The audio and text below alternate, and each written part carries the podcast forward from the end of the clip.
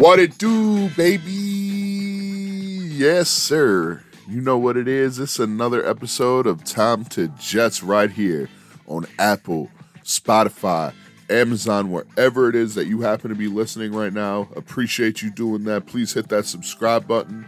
And of course, if you wouldn't mind, if you can, please leave a five star review and a comment because we uh we always appreciate that. It keeps the lights on, as they say, and it keeps food in my young man Duke's bowl. And we all know we don't want Duke going hungry over here. So please hook it up with those five stars, okay? Sorry to guilt trip you there, but have to throw it in sometimes. Have to make sure you guys are hooking it up. Because otherwise, young man goes a little hungry. And I said it already. We don't want that happening. Uh, and of course, uh, hit me up on the Twitter machine at Zoobeard77. Let me know your thoughts after, uh, you know, a couple of days of being able to digest this pathetic performance out of this team, a couple of days to just kind of simmer and hopefully hopefully you got a little bit of uh, patience and a little bit of um, a better outlook on things now because oof that was that was it. That was a brutal ass whooping you know just kicking your teeth kind of a game on Sunday. I mean I heard Robert Saleh, you know and I mean I heard a couple of players as well specifically Morgan Moses talking about how they didn't like the way that the score was run up. Robert Saleh described the game as Alabama taking on you know scrub state and I mean, he didn't use the word scrub state, but I forget exactly what the team was. I think William and Mary. William and Mary. You know what I mean? Like that's just an ass whooping of a game in college. That's the, that was a college score that you saw. That was the college score of Alabama versus the team that they paid a million dollars to to come in and get their ass kicked. Unfortunately, that was in the NFL, and players were paid to put that performance forward. The coach was paid to put that performance forward I apologize if I'm offending any of these Jets players when I say this, but shut your mouth. And if you want to not get scored on, if you don't want a 54 point game against you, if you don't want to be a laughing stock of the league, if you don't want to give up the fourth most points in team history, franchise history, the first 50 point game that has been given up by the franchise since before I was even born, I believe September of 1995 was when it was. It might have been October, but I believe it was September. And that's pathetic. There's nothing else to be said there. That's pathetic. You don't deserve any type of, um, oh, I feel bad for you. No, you did that to yourself. You don't tell a little kid, I feel bad for you, or not a little kid, but you don't tell a kid when they get a failing grade on a test, oh, I feel bad for you. No, you did it to yourself. Like, I'm sorry. That's just, that is what it is. That's life. When somebody messes up at their job, they don't say, people don't go to them, oh, I feel bad for you. They probably get fired or they get handed way less responsibility and way less opportunity. That's what it is. Enough, man, enough. Why why do we feel why am I supposed to feel bad for any of you guys? Why are you feeling sorry for yourselves? Come out and do something about it. I tweeted that out the other day. Do something about it. There's nothing to to complain about. Like seriously, there's nothing to complain about outside of the fact that you know there were a couple hits on Wilson that probably at least one of them should have got flagged just so that you let the Pats know, hey, watch what you're doing out here because you know we see that you're doing some sleazy stuff and you're trying to eh, maybe uh, eke the rules a little bit here and hit a little bit low or take a guy down and maybe maybe you are trying to knock him out, but that's all speculation, so please take that with a grain of salt. What I just said there, that's not anything besides speculation. But please, in terms of the Jets, just spare me with that. That's the only thing you can complain about is Zach getting hurt because the refs didn't do him a good job, but you guys didn't do him a good job. The O line didn't do a good job. I mean, it's just there's too much there, man. You really should not be bitching and moaning about getting your ass whooped by that much. I mean, it it's just it's ridiculous. And Robert Saleh, Like, yo, you say you wouldn't do that to another team, but you never know what happens, man. When a team can't stop you, when a team literally cannot stop you, what are you gonna do? You gonna take knees all game? Like, come on, man. Like that's the problem I have with it. Robert Robert Saleh's whining and complaining about that. He's like, "Oh, you know, I would never. I don't think I would ever do something like that." It's like, bro, you probably would, especially if the team's middle linebacker that you're playing can't make a tackle and he's getting run over every play. You know what I mean? Especially if nobody in the secondary is truly playing up on their receivers or on their assignment. So dudes are open for about five, six yards right in the middle of the field. Like that's what happens. You're going to get torched every single time. Every single time.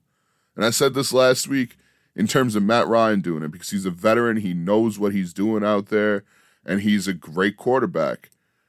You played Mac Jones this week and he did the same thing to you. And there's no excuses for it this time. There is no, he's a former MVP.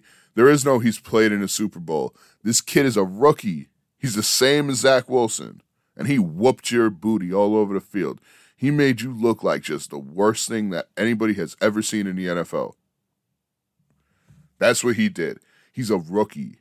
Should feel ashamed not going around talking about they shouldn't have put up more points. That's so ridiculous. It, I can't even talk and give any daylight to that any more than I already have because they're way more, they're way bigger fish to fry right now. And just getting on that, the team for feeling sorry for themselves, it, it, it ain't the one right now because Zach Wilson, as we said already, is out. He's not going to be playing this week. He will not be playing in the Thursday night game in Indy. Thank God. Um, but there is a chance that they're saying that he might be back in just three weeks to take on the Buffalo Bills. And I got to tell you, everybody listening, you can tweet at me all you want at Zubeard77. Let me know if you agree, disagree here.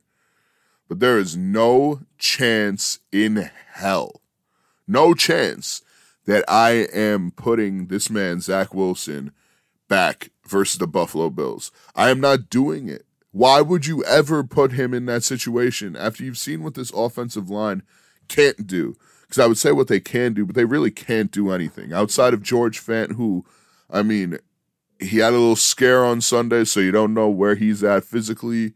I mean, outside of him and Vera Tucker, who has been getting better, he's still a rookie at the end of the day, so you can't put too much on him. But he's been getting better. Outside of those two, I mean, Morgan Moses has been solid as well.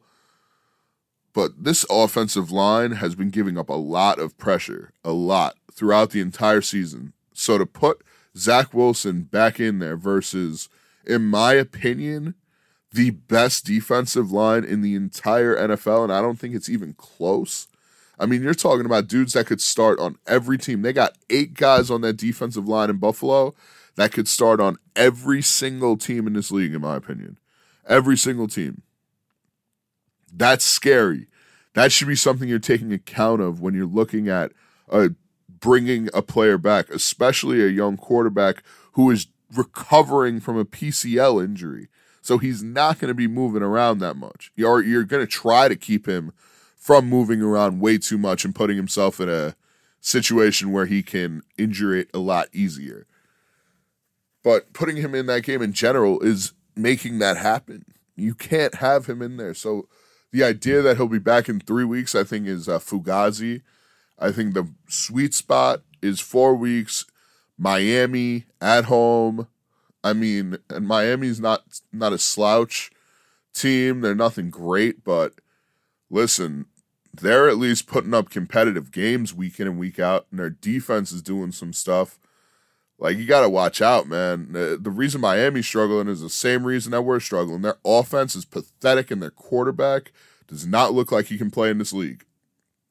And I just said that about Tua Tagovailoa, and honestly, you could say it about Zach Wilson right now too because he doesn't look like a player that could play in this league through what he has put on film so far. He has a couple of moments, he's had a couple of flashes, but he's getting creamed a lot. He's not, I mean, he's not completing easy throws. he can't really throw out of the pocket because he just his mechanics are not built for throwing out of the pocket and he's also very short. Not that that should matter because we've seen Kyler, we've seen Russ do it over the years, but I mean, there's a reason why it took so long for guys like Drew Brees, Russell Wilson, Kyler Murray to get to this place. There's a reason why. It's because people did not get there before. Sorry about that. I had a little alarm go off for a second. I apologize. Um, but yeah, no, to get back on track, I mean, there are questions to be had about Zach Wilson. And I think this weekend is really, I don't think, I know that this weekend and potentially Thursday night against the Colts next week, those are going to be two opportunities for us as a fan base and for this coaching staff to kind of evaluate Zach Wilson, his fit to this offense, and honestly, in my opinion, we can really evaluate Mike LaFleur during this time because listen, Mike White, he's a quarterback. He's a dude that can do some things. I mean, let's be honest though, it's Mike White. He's not going to win you a game, and he's probably not going to be doing anything spectacular for you during a game that's going to, you know, I don't know, just impress you in general. We'll see. I mean, the kid's playing for uh the kid, he's like my age. The guy's playing for his career, and any person that gets put in this situation, you should look at them a little bit differently because it is an opportunity for them to solidify themselves as a guy who can play in this league. So, I mean, there is that. But, like I said already, it's Mike White. So, Mike White he'll be starting at QB this weekend. This is an opportunity for us to see if the problem with Zach Wilson is the fit into this system.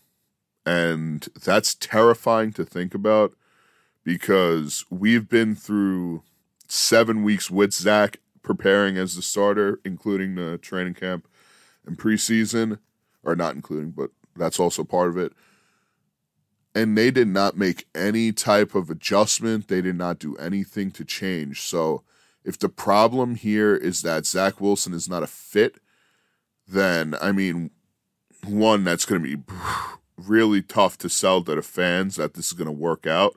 I can't imagine that it will, especially if you're decide if you're planning on keeping Mike LaFleur around here because Mike LaFleur hasn't shown any type of ability to adapt to Zach because if if Mike White goes out there and has a decent game and the Jets score in the first quarter and they make some plays happen and you know they still lose by 20 but they score 21 points like that's going to be something that we're talking about on Sunday. That's going to be a massive talking point for the next 2-3 weeks until Zach Wilson gets back on the field because we're going to be wondering why the hell, why the heck can't this team, can't this coaching staff put together a game plan for Zach Wilson that will put him in a successful place? And if the answer is that he's not a fit into the system, then the system is a joke. You drafted this kid at number two.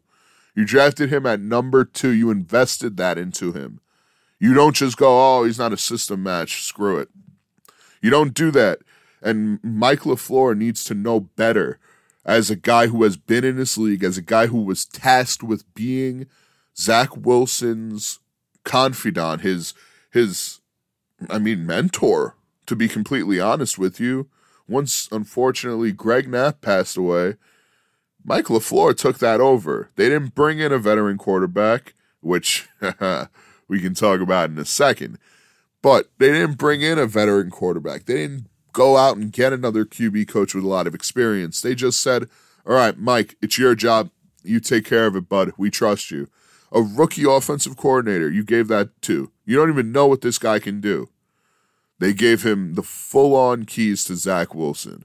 And so far, he's hit that thing into five poles and smacked it into the back of a car while he was trying to parallel park.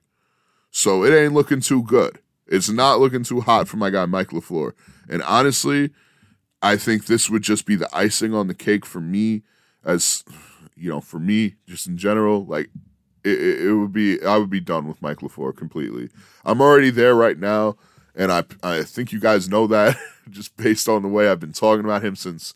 I mean, honestly, the Carolina game, but it's getting to a point now. We're getting to a head. We're getting to listen. Zach's hurt. You got Zach Wilson hurt. One way or another, you know he's looked terrible, and now he's out. That's that's just that's that's not good. That's not good look for the offensive coordinator who's calling terrible plays and just not getting his job done. This offensive ranks last in the league in pretty much every offensive category that is kept accounted of outside of QB pressures.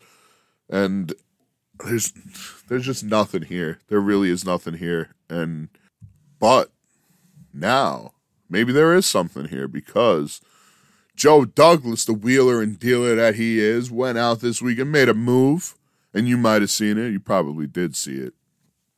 But Joe Flacco is a New York Jet once again. And I mean, you want my honest opinion? Who cares? Just don't play him too much because here's the catch you traded a six rounder for him. That's a conditional six rounder. It can be upgraded to a fifth depending on the playing time. So please for the sake of God, unless Josh Johnson and Mike White both go down, do not put, do not put Joe Flacco in any game. I think the reason you bring Joe Flacco in here is to help Zach Wilson learn how to be an NFL quarterback. And you better pray to the Lord that Flacco does a better job with Zach Wilson than he did with Sam Darnold. Will that happen? Honestly, I have no idea. Uh, I I have my doubts. I have serious doubts because I've already seen Joe Flacco operate as the veteran quarterback. But to grade this trade, I have to give it a D because it's terrible. It's not a great trade. It's just something you did. You brought in a guy that you could have signed this offseason. You gave up draft capital to bring him in. You could have had Joe Flacco. There's no reason you let him out of this building except for what we're hearing is he didn't fit the system. So now all of a sudden he fits the system? No. You know why you brought him in? Because you needed to bring in a legitimate veteran onto this team. Josh Johnson is not a legitimate veteran. I mean, it's honestly shocking to me that Josh Johnson is still in the NFL. It's mind blowing, to be completely honest with you. And it doesn't make sense. I mean, maybe maybe he's on his way to becoming a coach, and teams like having him around. Maybe he has that type of personality. I, I, I just don't get Josh Johnson. I don't get why he's here. You you have to go out and trade for Joe Flacco. He can't play the backup position. He's obviously not a good enough, you know, mentor to be sitting as a third stringer that you don't give reps to. It, it's crazy. It is crazy to think that that Joe Douglas is hitting the panic button, or maybe not the panic button, but recognizing the faults in everything that he's done this offseason and trying to correct them or at least put some type of a bandage on it. And it ain't going to work. And the reason you get Flacco isn't to win games. I don't know why anybody even is like trying to act like that's the thing. Like Flacco's coming in here and he's going to be playing big minutes. Like, I, I don't believe that's going to happen. I think he's here strictly to have a veteran in the room, a veteran who knows what the heck they're doing, a veteran who has played in Super Bowls and a veteran who knows how to win games, regardless of if that's what he's going to be doing for this team, because that doesn't matter anymore. It doesn't matter if this Jets team wins. Just go out there and look competent and get your young quarterback back and make sure he looks better when he gets here. You have to use these weeks of Zach being hurt to teach him more of the mental side of the game, which I think has been an issue for him. Getting the ball out quick, finding your reads, what exactly you want him to do in this offense. And I think it's also a time for Mike LaFleur to sit down and go, how can I make this offense tailor to Zach Wilson? You don't have to build the offense around him. He's not Lamar Jackson. It's it's not Kyler Murray. It's not, you know, Ryan Tannehill, guys like that, where they have different skill sets. And you need to, okay, I need to incorporate what they do well into what we do because without doing that, they're not the star quarterback they are. Zach Wilson and his arm is the show. But you need to make sure you're getting him in the spots where he is where he is in the right place to make the right throw and the right decision. He's 21 years old, 22 years old. You have to be able to help this kid out. He's not ready to be given the reins to a franchise like Aaron Rodgers is. He's not ready for that. He's not ready to be Patrick Mahomes. That's not where he is in his career, even though he has talents that can get him there or upside that could be that. He's not that yet. He's not even close to that yet. He probably shouldn't have even started the year. He probably should have been the backup, if we're being completely honest, because he's small and you knew, you knew this kid was going to have a learning curve. And you threw him out there to the lines with a terrible offensive line. And this is what happens. Your first couple of games are rough. You get hit a lot. Your confidence goes down. You try to make big plays after that because you're trying to make up because you're young and you don't get that it's a long haul. You need to hit these short passes, start making good, smart decisions because that'll keep going. That'll keep helping you through your career. That's what was never instilled into this kid because of how bad those first couple of weeks were. It, I I don't get how these coaching staff can be this bad. I really don't. I, I just don't understand it. And I put that blame and I put a lot of blame on Joe Douglas. Because Joe Douglas, listen, Joe Douglas has had time. I'm I'm sorry to offend Joe Douglas fans. He has two drafts that are abysmal. His free agent signings, some have been humongous hits because they have been very under the radar, good players who have been picked up and ended up overachieving huge, huge for this team.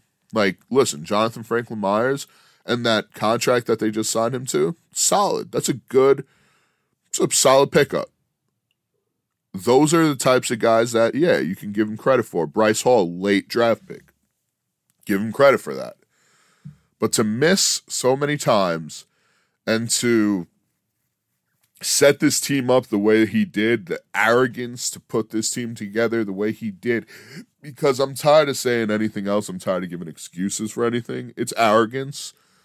You you thought you were smarter than everybody else by having guys like Greg Van Roten on this offensive line and Connor McGovern and saving a couple of shekels there because you don't want to overspend overspend, overspend on the damn O line. I mean, we didn't need to sign Carl Lawson to a ridiculous deal. I, am and I I haven't said anything about Carl Lawson all year, and I mean, listen, the guy. I hope he gets healthy and he gets back on the field for this team. But listen to me, there was no reason we had to give him a ridiculous contract if that inhibited us from going out and bringing in a legitimate offensive lineman, an interior offensive lineman, because that's a joke if that's the case. Robert Saleh can make dudes work on that defensive line. You're seeing it right now. To go out and have to get him somebody when you have such a glaring need with Greg Van Roten and Connor McGovern on this line, even from last year, neither of them had good seasons. You saw this. You allowed this. And now we're here. Now we are right here with an injured quarterback, which was the absolute doomsday of this season. And all of us fans, and honestly, a lot of the coaches are probably sitting around going to themselves, what the hell do we do now? What the hell are we supposed to do now? How am I supposed to evaluate any receivers? How are you supposed to evaluate this offense? There are question marks now. And you got Mike White running the show. No offense to Mike White, but he's Mike White. I'll say that all day, every day, because it's reality. Oh my gosh. And I mean, it really doesn't get, it doesn't get any worse than that. I mean, Joe Douglas, Joe Douglas, man, Joe, you got to be better. You got to be way better than what you've been. And you haven't been so far. And that's why, in my opinion, it's not going to happen this offseason because the guy's got a ridiculous contract. He was given a six year contract off the gate. So he's going to have another year, and Saleh's going to have another year. Mike LaFleur might not, but those two are definitely going to be together, Saleh and Douglas. But let me tell you, if it doesn't work out after this offseason, he's gone. That's it because this is this is too damn long. This is 4 years. If you were a college coach, this would be a full cycle of players. And what, what I mean by a full cycle of players means that you recruited a kid, freshman, already graduating. That's what that means. You went through a whole 4 years of a player's career and this this culture, this everything is still crap. Ain't good. It ain't good. And I mean, he's going to have another big opportunity this offseason because, listen, you got money to spend. You're going to have a little bit of change to spend this offseason. You got to go and get vets on this offensive line. You have to go and get a tight end here. Those are two absolutely primal things to pick up in this offseason. But there's also an NFL draft that the Jets are potentially going to have two top 10 picks in. I mean, Seattle don't look now. Eh, Ayo, Seattle. Geno Smith ain't looking too hot for you guys out there. And that's my boy Geno, you know, West Virginia, Jet. I mean, what else could you ask for? But you know what? He sucks right now, and I love every second of it. I'll watch Seattle lose every week because right now their pick is sitting at number eight. And listen, when Russ comes back, it ain't going to stay like that. So please, we need to watch every Seattle loss we can at this moment because you don't give those back. So when we're sitting here at the end of the year and hopefully we have a pick in the top 15 from Seattle, I'll be feeling pretty good. I'll be feeling pretty good about that because there's some dudes in this draft. Let me tell you, I got four guys for you, and I'm going to start doing this every week on the on the episodic podcast on the Wednesday Thursday podcast here on Tom to Jets. I'll make sure that I you know include four prospects for you to keep an eye on throughout college football. And however you want to do that, you want to check out highlights, you want to check out a game. I mean, do what you got to do, but these are dudes that you need to know who they are coming into the draft this season. And I will start off this week with some of the just main people to keep your eye on early draft picks, you know, the the essential high water marks of this draft. And you can't talk about this this year's NFL draft without talking about Kayvon Thibodeaux. The guy is a beautiful pass rusher out of Oregon. Oregon's having a good year.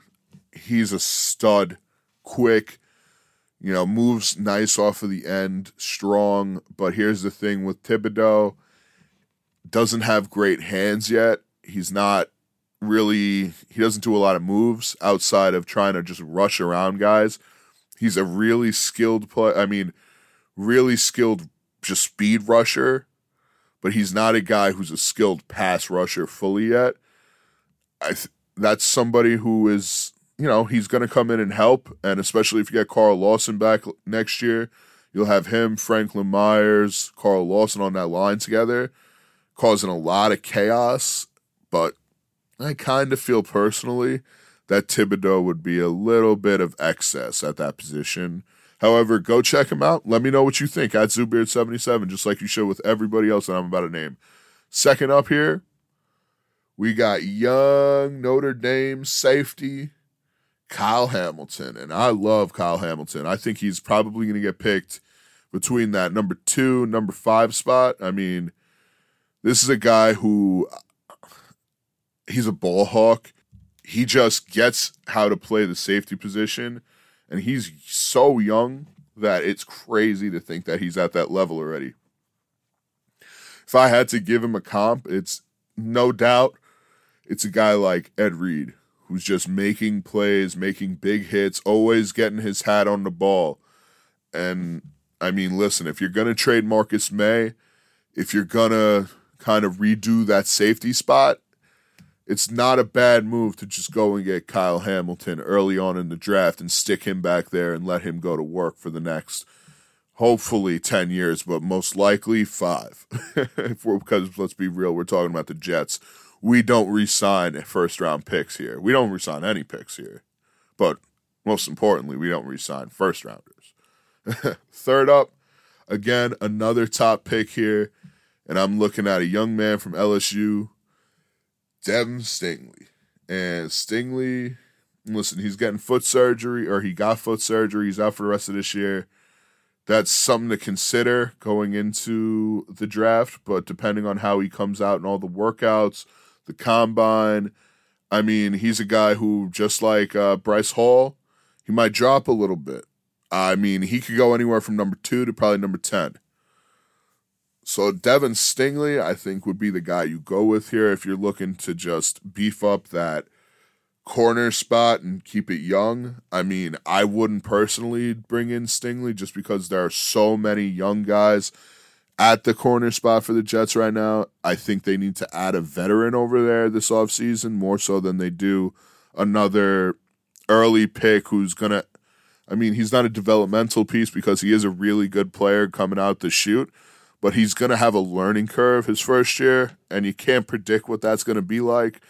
So it's hard for me to say you draft that kid and just stick him into that secondary and somehow you're improving. Like there need to be there need to be improvements next year. You only have so many years of a rookie quarterback on that contract before he starts asking for big money.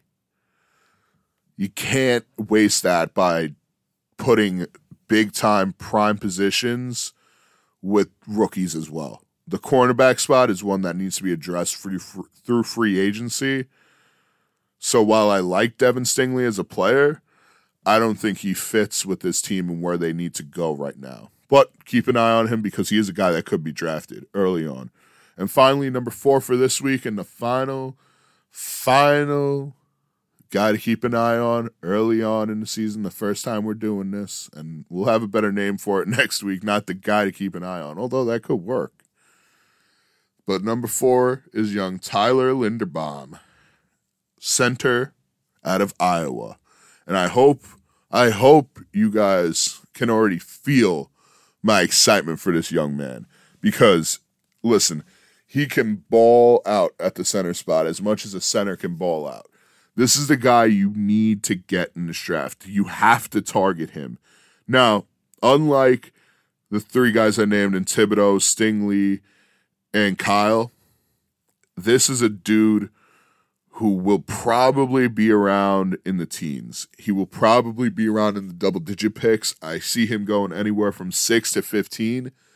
Um, Linderbaum is exactly what you want a steady presence in the center of that offensive line who is consistent with what he does.